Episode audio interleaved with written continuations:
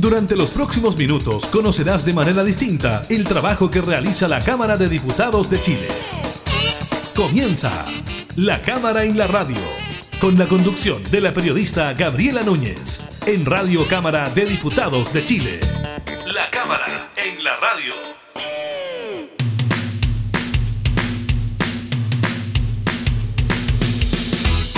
Hola, ¿qué tal? ¿Cómo están? Bienvenidas, bienvenidos a un nuevo programa de la Cámara en la Radio. Estaremos junto a ustedes entregando, como siempre, información legislativa, temas de actualidad, aquellos relacionados con el COVID-19. El informe de hoy del Ministerio de Salud da cuenta de un aumento bien importante en cuanto al número de nuevos casos, así que se lo estaremos dando a conocer en un ratito más. También estaremos conversando con el diputado del Partido Socialista Marcos Ilavaca quien fue impulsor del proyecto que ya se despachó del Congreso, que permite el retiro de fondos previsionales para personas con enfermedades terminales. Una iniciativa que contó con la aprobación de todos los sectores políticos, tanto en la Cámara como en el Senado. También estaremos comentando sobre las recomendaciones del Colegio Médico que llama a reflexionar sobre el permiso de vacaciones y la determinación de Alemania de prohibir el uso de mascarillas de tela en espacios públicos y además seguiremos revisando lo que ocurre con la escasez de camas críticas que se expande por diversas regiones del país. Iniciamos en la cámara en la radio.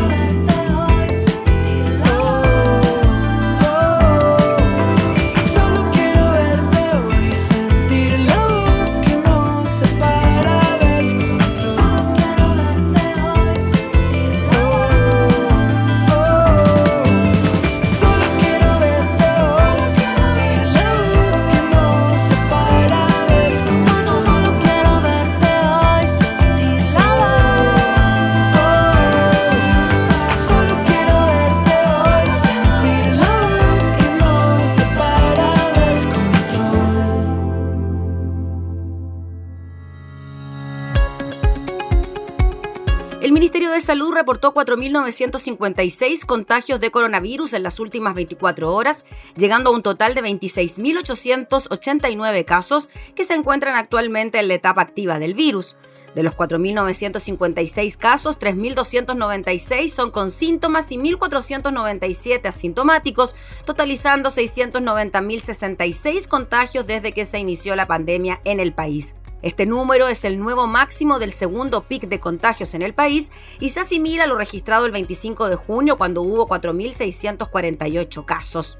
En la última jornada se registraron 62.516 exámenes PCR con un porcentaje de positividad del 7,93%. Las regiones con mayor número de contagios en la última jornada fueron la metropolitana con 892, Los Lagos 581, Biobío con 522 casos, Valparaíso 384 y el Maule 325. Respecto a los decesos, en las últimas 24 horas se inscribieron 84 fallecidos en el Departamento de Estadísticas e Información de Salud DEIS, llegando a un total de 17.786 víctimas fatales. Actualmente hay 1.221 hospitalizados en unidades de cuidados intensivos, 1.024 de ellos con apoyo de ventilación mecánica y 93 en estado crítico de salud. En tanto, hay una disponibilidad de 181 camas críticas.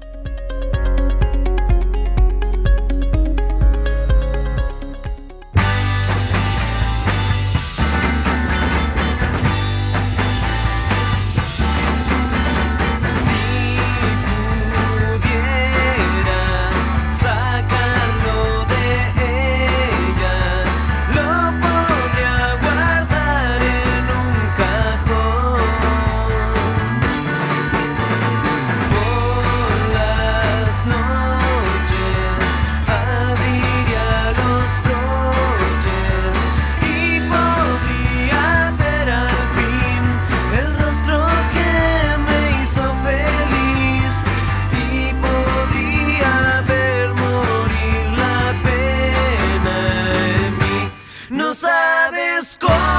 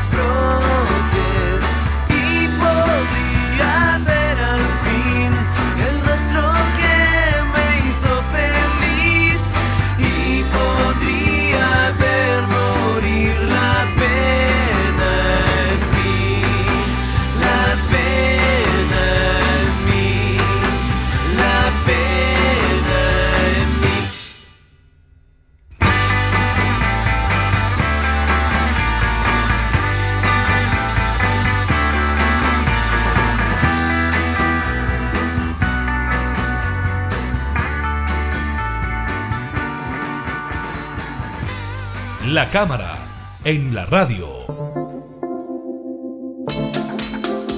Por la unanimidad de 134 votos, la sala de la Cámara de Diputadas y Diputados aprobó y despachó a ley el proyecto que permite acceder a los ahorros previsionales cuando se padece una enfermedad terminal. Vamos a conversar de este tema con quien impulsó esta iniciativa, el diputado Marcos Ilavaca. ¿Cómo está, diputado? Muchas gracias por recibirnos. Muchas gracias a ustedes por la oportunidad de poder conversar respecto a un proyecto que es muy lindo, muy humanitario y que en definitiva ayer tuvo el respaldo unánime de la Cámara de Diputados y el día anterior había recibido el respaldo unánime del Senado. Sí, sobre eso quería preguntarle, diputado, y sobre eso quería partir. Al parecer, este proyecto de estas características concitó no solo el apoyo de la unanimidad de la Cámara de Diputadas y Diputados, también del Senado, sino que, y usted lo manifestaba en su intervención ayer en la sala, sino también eh, con una respuesta positiva por parte del gobierno que en esta ocasión sí se había allanado a escuchar eh, sus propuestas y a dialogar en torno a la materia.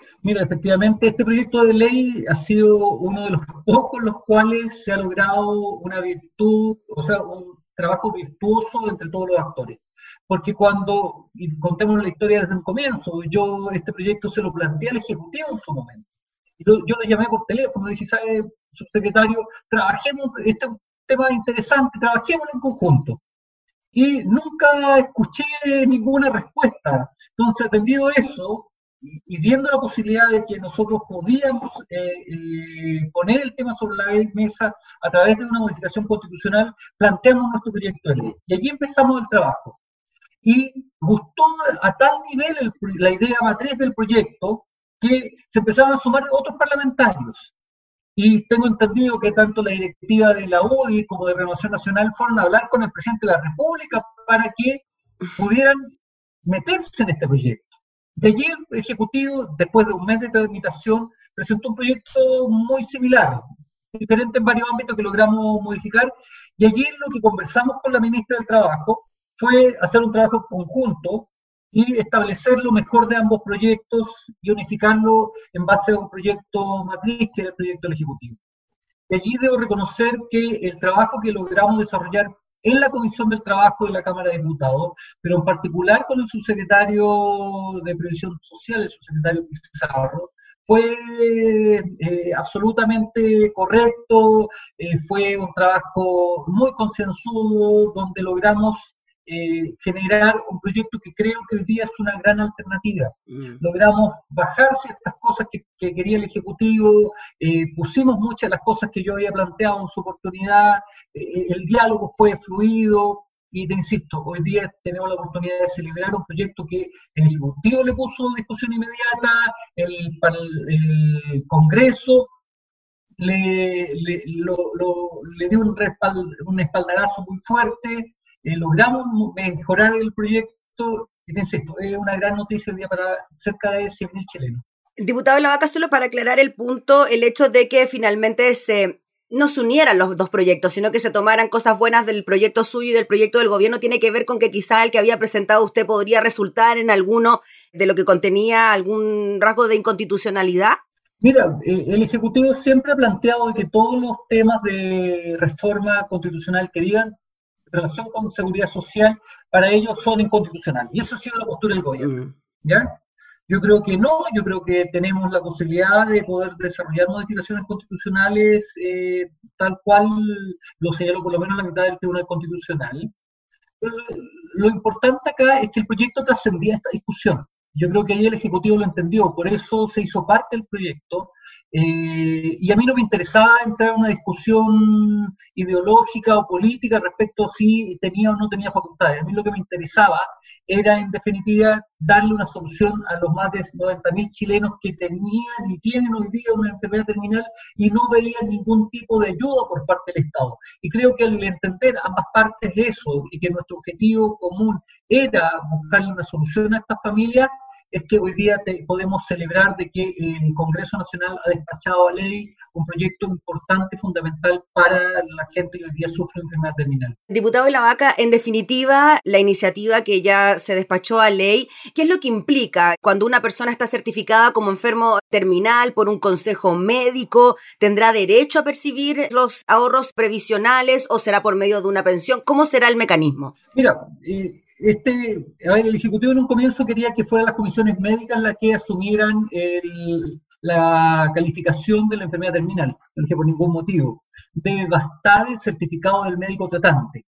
De allí logramos un punto intermedio que va a ser el, eh, que el procedimiento va a partir con el certificado del médico tratante suscrito con el director del servicio donde se está atendiendo el día del paciente. Es decir, en un hospital va a ser el director médico el que también va a certificar que el médico tratante eh, es, médico es el médico tratante, obviamente. ¿ya? Eh, es para evitar algún tipo de anormalidad. Iniciado esto, entregado al FP, eh, porque la persona que sufre una enfermedad terminal va a tener este certificado médico, lo va a entregar al FP, la FP va a revisar, uno, si es beneficiario de presión de seguro de sobrevivencia e invalidez. Dos, cuántos fondos tiene. Con esos antecedentes, en el plazo de dos días de recibir la solicitud, debe ser remitida a la comisión médica creada al efecto. Una comisión médica especial para eh, categorizar la enfermedad terminal. Y si fuera beneficiario de de, seguro de invalidez y sobrevivencia se envía a la aseguradora también. No significa que una persona que tenga el seguro sobrevivencia esté exento de recibir este otro, este otro de beneficio de los ahorros previsionales. No, en ningún caso. Ya. En ningún caso. La idea es que, ¿por qué? Porque el trabajador que le detectan una enfermedad terminal eh, tiene que iniciar todo, eh, debe iniciar todo el procedimiento para declararse inválido. ¿ya? Entonces, allí hoy día lo que hicimos es acotar, ¿ya? Acotar los procedimientos. Entonces, declarada la enfermedad terminal, se te declara inválido, por lo tanto, la aseguradora debe pagarte. Perfecto. Entonces, iniciado eso, la Comisión Médica va a tener un plazo de cinco días hábiles para decretar la enfermedad terminal. Si te faltan antecedentes, te pide antecedentes, pero son plazos súper agotados. Decretar la enfermedad terminal, como te dije, se te decreta inmediatamente la invalidez y por lo tanto la aseguradora debe traspasar los fondos necesarios o que eh, corresponden a, tu, a tus fondos previsionales. Y la FP te, primero va a retener eh, la pensión de sobrevivencia, por si acaso tú tienes sobrevivientes, que sos parte de, eh, de, la seguridad social para tu cónyuge, tus hijos menores, si que tú falleces, que ellos tengan un sistema asegurado. Y la cuota mortuoria, que son 15 UF, que son para enfrentar los gastos funerarios en el evento que tú fallezcas. Retirado ese monto, del monto total, se te va a calcular 12 cuotas mensuales que hacen una, renta provisoria, una renta temporal, que corresponde más o menos a la renta básica solidaria. Son 200 mil pesos aproximadamente. El saldo queda a libre disposición. Es decir, tú puedes retirar el saldo total inmediatamente. Diputado, varias cosas. Primero, ¿cuánto es el monto destinado para los familiares, para asegurar a los familiares y que, se descuentan de alguna manera del monto que recibe la persona que va a fallecer, del afiliado, digamos? Si no me equivoco, la, del total de la renta, del total del fondo, es un 60% que está destinado para las pensiones de tus beneficiarios, para tu cónyuge y tu... Perfecto. ¿Y eso, eso es legal? Eso, eso en caso de cónyuge, o hijos menores de cuál edad. Exacto. Perfecto. ¿Ya? Esos montos quedan para, eh, en el evento que tú dejes de, o sea, fallezca efectivamente, eh, sean tus hijos y tu cónyuge quien percibe una pensión que la pensión de sobrevivencia. Perfecto. Es que ya, esa parte, la verdad, no la desconocía, a pesar de haber seguido, pensaba que la totalidad del monto que se destinaba al afiliado y no, queda además asegurada en este caso el cónyuge y los hijos. Así es. El resto entonces se divide primero en una pensión de 12 cuotas, pensión básica solidaria, y el resto queda para libre disposición. Así es. ¿Y ese resto cuándo se puede cobrar después de los 12 meses? No, no, no, no, inmediatamente. ¿Ya? Inmediatamente. Perfecto. Y el resto, 12 meses. Así es. Perfecto. Y lo otro, se te va a ir entregando una cuota mensual. ¿Y por qué dejamos una cuota mensual? Y eso tiene una razón también. Sí. Esa, o sea, ahí la persona tiene un derecho a opción, pero es más complicado explicarlo, porque en definitiva la renta temporal podría ser el 70% de tu actual remuneración, que tú digas, ¿sabes qué? Págueme una renta temporal del 70% de mi actual remuneración. ¿Ya? O bien, páguenme una renta temporal equivalente a una pensión básica solidaria que son 200 mil pesos. Y eso es para que se pueda retirar más fondos inmediatamente. Pero, ¿cuál es la razón de esto? Es porque tu familia tiene que seguir asegurada con seguridad social, tiene que seguir asegurada con salud durante esos 12 meses. Mm. La idea es no dejarlo en la indefensión. Entonces, e, esa es la razón por la cual se le paga esta renta temporal para poder asegurar los eh, servicios de protección social para la familia. Diputado de la Vaca, hay una cosa que a mí me llama la atención desde el inicio de la tramitación de este proyecto de ley, que tiene que ver con algo que podría entenderse como de perogrullo, ¿no? que una persona que está en una situación de enfermedad terminal tenga acceso a sus ahorros previsionales porque en definitiva no los va a poder ocupar en el momento de pensionarse. ¿Qué lo llevó a usted a que eso que puede parecer de sentido común se transformara o se debiese transformar en una ley? Mira, yo he visto varios, o sea, yo primero soy paciente ya recuperado de varias enfermedades de cáncer, no terminales, ya mm. logré detectar a tiempo mucho soy Por lo tanto, siempre he tenido una sensibilidad especial respecto a esta materia, me, me golpea siempre de manera muy cercana.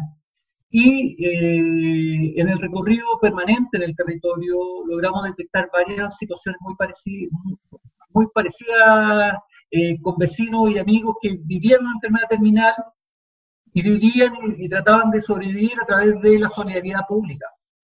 Bingo, rifa, donaciones, etc.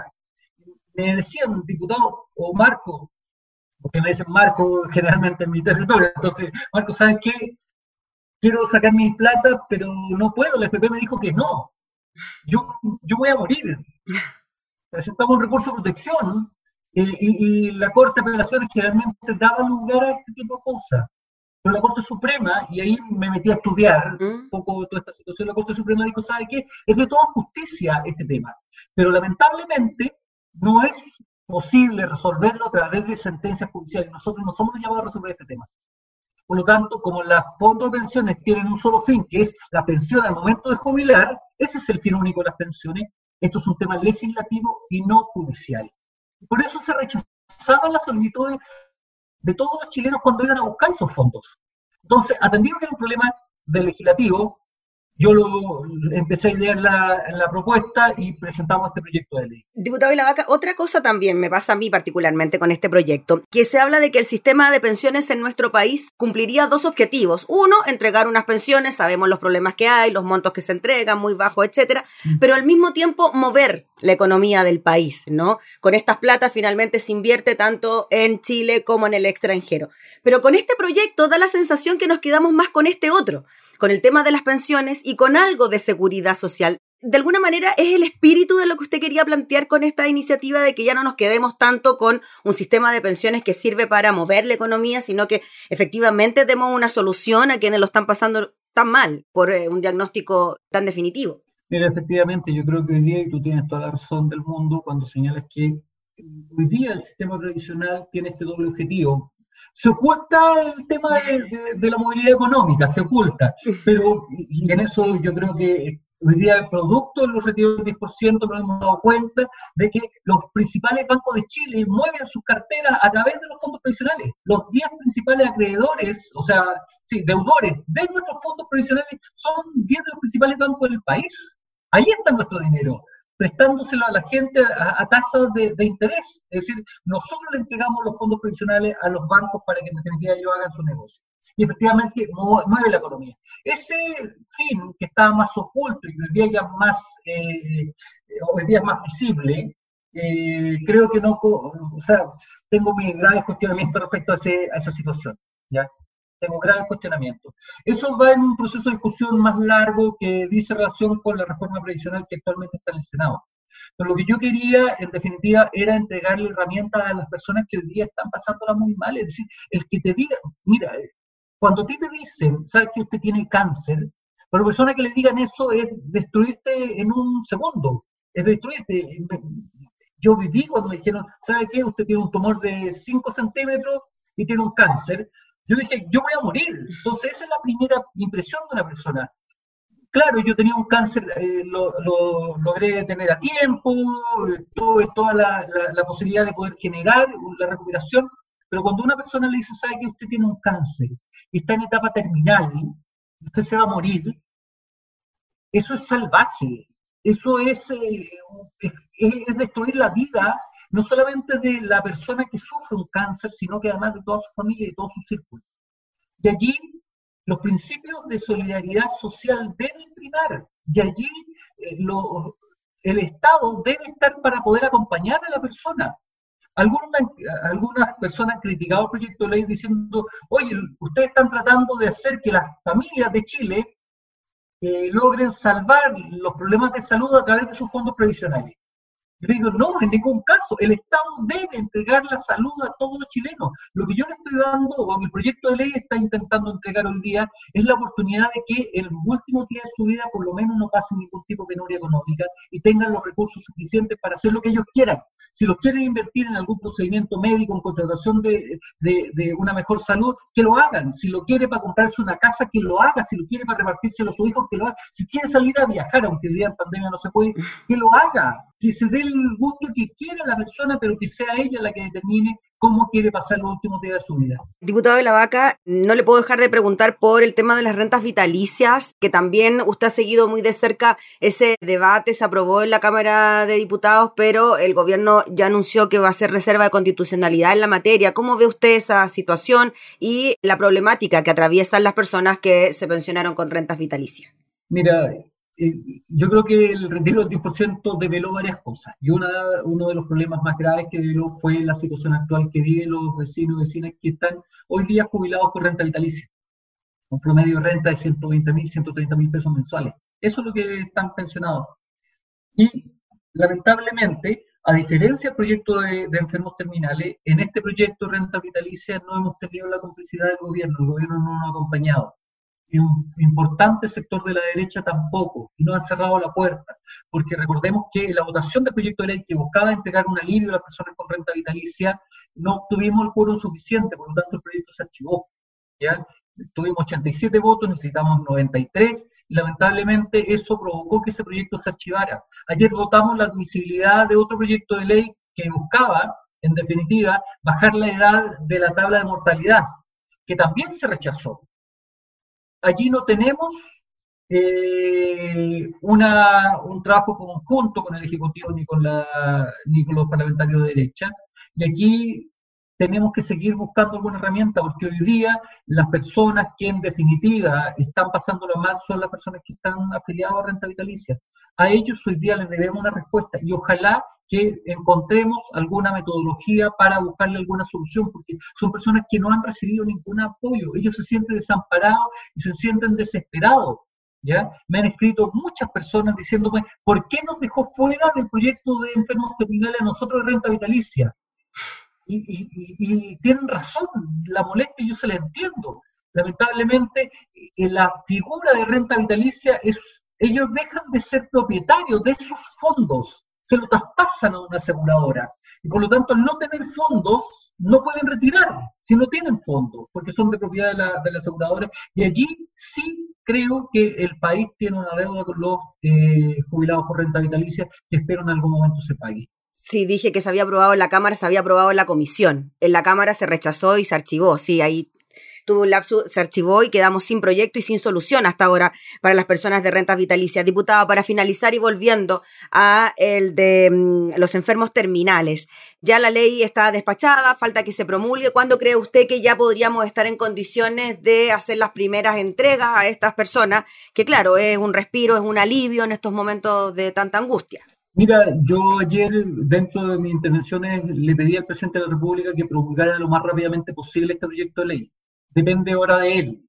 Si lo logra, pues, logramos que se promulgue y se publique ahora en el mes de enero, los primeros beneficiarios van a estar siendo objeto de este proyecto el primero de marzo. El primero de marzo. ¿Ya? Si que pasamos al mes de febrero, va a ser el primero de abril. Y el régimen del proyecto general va a ser el primero de julio. Se está tratando de apresurar y si es que se logran acortar los procedimientos administrativos puede ser con anticipación. Pero ya los primeros beneficiarios van a estar el primero de marzo eh, y esperamos que el Ejecutivo promulgue y publique rápidamente este proyecto de ley porque, insisto, van a ser cerca de 20 enfermedades eh, terminales, cánceres, las que ya el primero de marzo estarían pudiendo hacer uso de este beneficio. Eso, y justo tocó un tema que se me había ido, me había quedado en el tintero. ¿Hay un listado de enfermedades a las que acogerse al beneficio o cualquier enfermedad terminal? ¿Cómo funciona eso? Ya mira, para el régimen general es cualquier enfermedad decretada terminal, es decir, una, enfermedad incurable, que no tiene tratamiento actual y que tu periodo de sobrevida va a ser hasta 12 meses, ¿ya? certificado por tu médico tratante. El médico tratante va a ser el que va a establecer esto y que después va a ser revisado por una comisión médica especialmente generada por este efecto.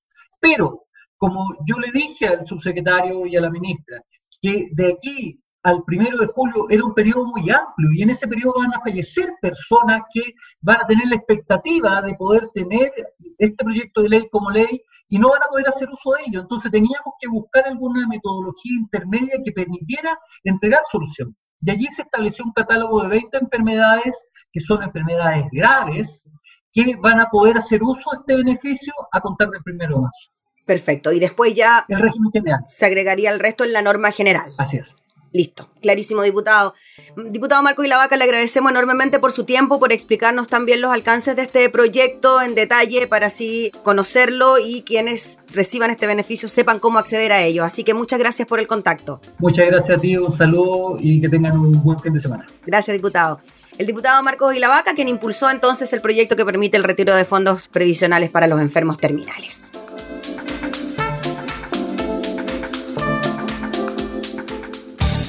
Estás escuchando La Cámara en la Radio, con la conducción de la periodista Gabriela Núñez.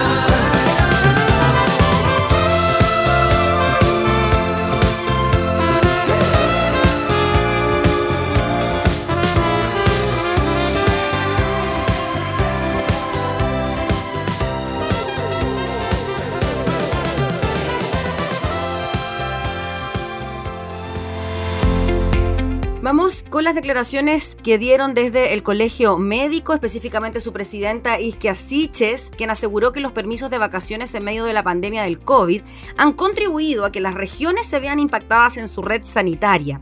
Con el permiso de vacaciones hemos visto un impacto en regiones con impacto en la red sanitaria, expresó Siches en declaraciones a la Radio Universo. La líder gremial agregó que desde el Colegio Médico estamos preocupados por el momento que vive el país, por los niveles de movilidad que ha dado estas cifras de aumentos. En este sentido, manifestó que hemos pedido que el gobierno pueda reflexionar sobre el permiso de vacaciones, sobre todo en las regiones que han sido más golpeadas. En concreto, dijo, hemos pedido que el gobierno reevalúe el permiso de vacaciones, sobre todo en regiones que están en fase 2. Al respecto, se debe consignar que, de acuerdo al reporte del MinSal, a nivel nacional, el porcentaje de ocupación de camas críticas en el sistema COVID integrado es de un 92,48%. Estaremos hablando de eso en un ratito más. En cuanto a la vacunación y a la priorización de los inoculados, sostuvo que sabíamos que esto de vacunas no iba a ser tan sencillo, ya que están todas las potencias mundiales pidiendo prioridades. De todos modos, dijo, nosotros nos vamos a alinear con la prioridad que define el país, pero creemos que debe ser personal de salud y adultos mayores. Contarles también algo que está ocurriendo en Alemania para que usted también tenga cierta precaución a la hora de utilizar ciertas mascarillas. La canciller de Alemania, Angela Merkel, anunció la prohibición de las mascarillas de tela en espacios públicos. Desde ahora en adelante es obligatorio el uso de mascarillas quirúrgicas, las FFP2 o su equivalente NK95N95. Esto con el fin de prevenir los contagios con las nuevas cepas de COVID-19. Esta medida fue decretada luego de que Merkel se reuniera con los ministros del país y llegaran a la conclusión de que las mascarillas quirúrgicas bloquean el 94% de las partículas más finas, por lo que serían mejores para prevenir contagios. La medida comenzará a implementarse paulatinamente a partir de la próxima semana y se aplicará en espacios públicos como el transporte público, los comercios, cualquiera de los servicios administrativos todavía abiertos. Además, se anunció que se prolongará al menos hasta el 14 de febrero el cierre vigente que aplica desde el 2 de enero, que afecta a gastronomía, ocio, cultura, deporte, comercio, excepto supermercados y farmacias, además de los colegios y guarderías.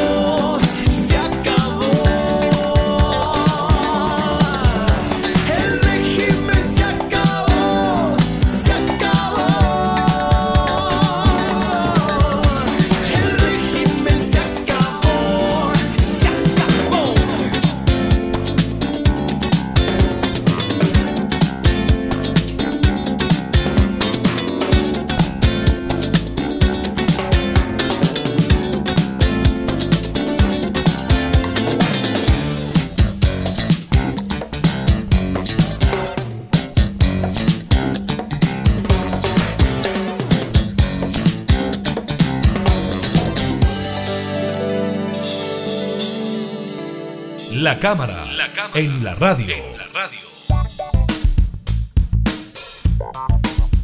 La alta presión hospitalaria, debido a la sincronía en el aumento de contagios por COVID-19 a lo largo del país, ha aumentado de manera progresiva la ocupación de camas críticas en diversas regiones. Ayer le contábamos sobre lo que estaba ocurriendo en Valparaíso, pues bien, ahora la situación es bien preocupante en las principales regiones del país. Por ejemplo, durante los últimos días, el Hospital Regional de Antofagasta ha registrado 100% de ocupación de camas de unidades de pacientes críticos, la UPC, una realidad que también han enfrentado con el copamiento de estas camas en la unidad de cuidados intensivos, las UCI del Hospital Carlos Van Buren de Valparaíso, el Hospital Gustavo Frique de Viña del Mar, el Hospital Regional de Temuco y el Hospital Base de Osorno. Para abordar la actual emergencia sanitaria, el director del Servicio de Salud Antofagasta, Héctor Vallejos, informó que ante la baja cantidad de consultas en el Hospital Militar del Norte, se determinó que sus funcionarios pasen a integrar la dotación del hospital regional. Será en una primera instancia por un mes renovable si fuera necesario.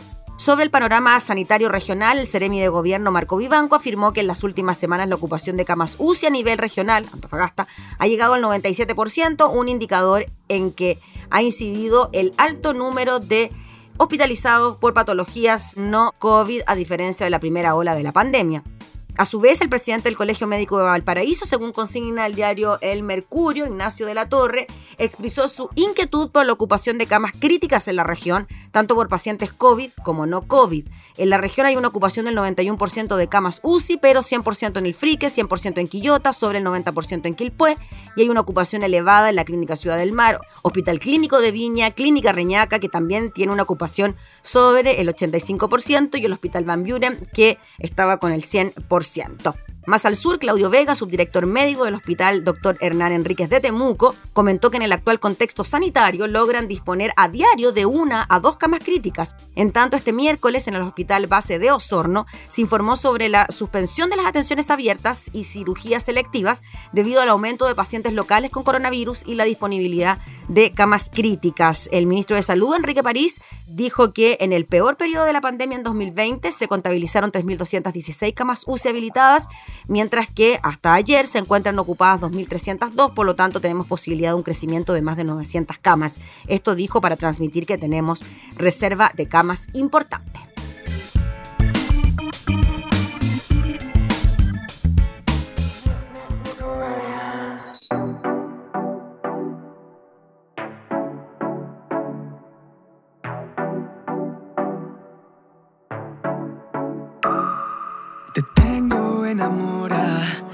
Me dice que no siente nada. Pero yo sé lo que sientes, baby. Te tengo enamorada. Te tengo enamorada. Se nota en tu mirada. Es que yo sé lo que sientes, baby. Te tengo enamorada. Lo primero que hace al despertar es chequearme el celular, en las stories del Instagram, para ver si estuve en un party last night. Sí, sí, tú eres la que me gusta a mí. Sí, sí, tú eres la que me gusta. Te tengo enamorada y tú me dices que por mí no sientes nada. Aunque no quiera, yo te tengo enamorada. Me dices que por mí no sientes nada nada. Te tengo enamorada y tú me dices que por mí no sientes nada. Aunque no quiera, yo te tengo enamorada y tú me dices que por mí no sientes nada, nada. Yo ti te tengo loca y solo quiero morderte la boca. Lo que me pasa es que tú me provocas y el corazón nunca se equivoca. A mí me gusta